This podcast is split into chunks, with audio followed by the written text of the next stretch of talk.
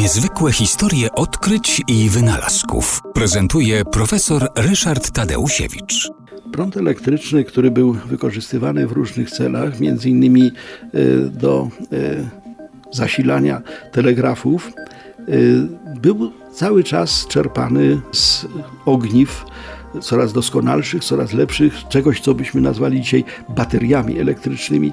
E, na marginesie kusi mnie, żeby wytłumaczyć sprawo, słowo bateria, bo może się zdarzyć, że e, nie wszyscy wiemy, dlaczego bateria nazywa się baterią i dlaczego ta nazwa nieprzypadkowo zresztą e, ma coś wspólnego z artylerią, no bo koniec końców baterie to są zestawy armat.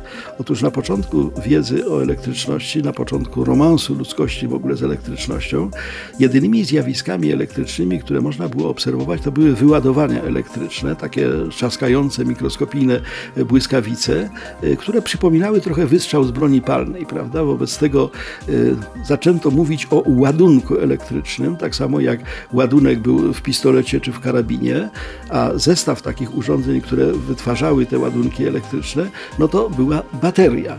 I stąd do dzisiaj funkcjonujące określenie kupujemy bateryjkę do, do, do, do zegarka, ładujemy baterię baterię w telefonie. Nieprzypadkowo to się nazywa tak samo jak zestaw armat na stanowisku ogniowym. Ale wróćmy do y, zagadnienia y, prądu i jego źródła. Otóż prąd elektryczny czerpany z baterii miał rozmaite ograniczenia.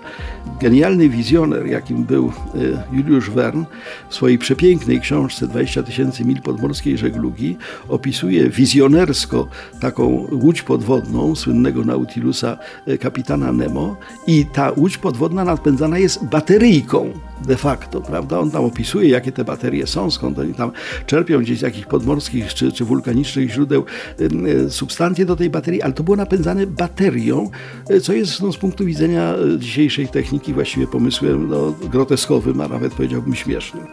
Natomiast e, elektrotechnika stała się czymś, co byłoby nie tylko ciekawostką, ale przydatnym narzędziem w fabrykach w, do napędu z tramwajów, do wytwarzania oświetlenia, w momencie, kiedy wymyślono sposób zamiany energii mechanicznej. Tą energię mechaniczną umieliśmy już pozyskiwać z maszyn parowych, z, z kół wodnych, z wiatraków e, na prąd elektryczny. I człowiekiem, który tutaj położył ogromne zasługi był Karl von Siemens.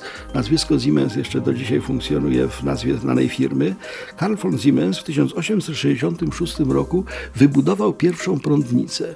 Prądnicę, czyli maszynę, która zamieniała energię mechaniczną, wirowanie silnika mechanicznego, silnika maszyny parowej przede wszystkim, na energię elektryczną, której można było wtedy mieć ile się chciało, gdzie się chciało, kiedy się chciało, bez żadnego ubiegania się o jakieś tam ogniwa, o jakieś tam stosy elektryczne.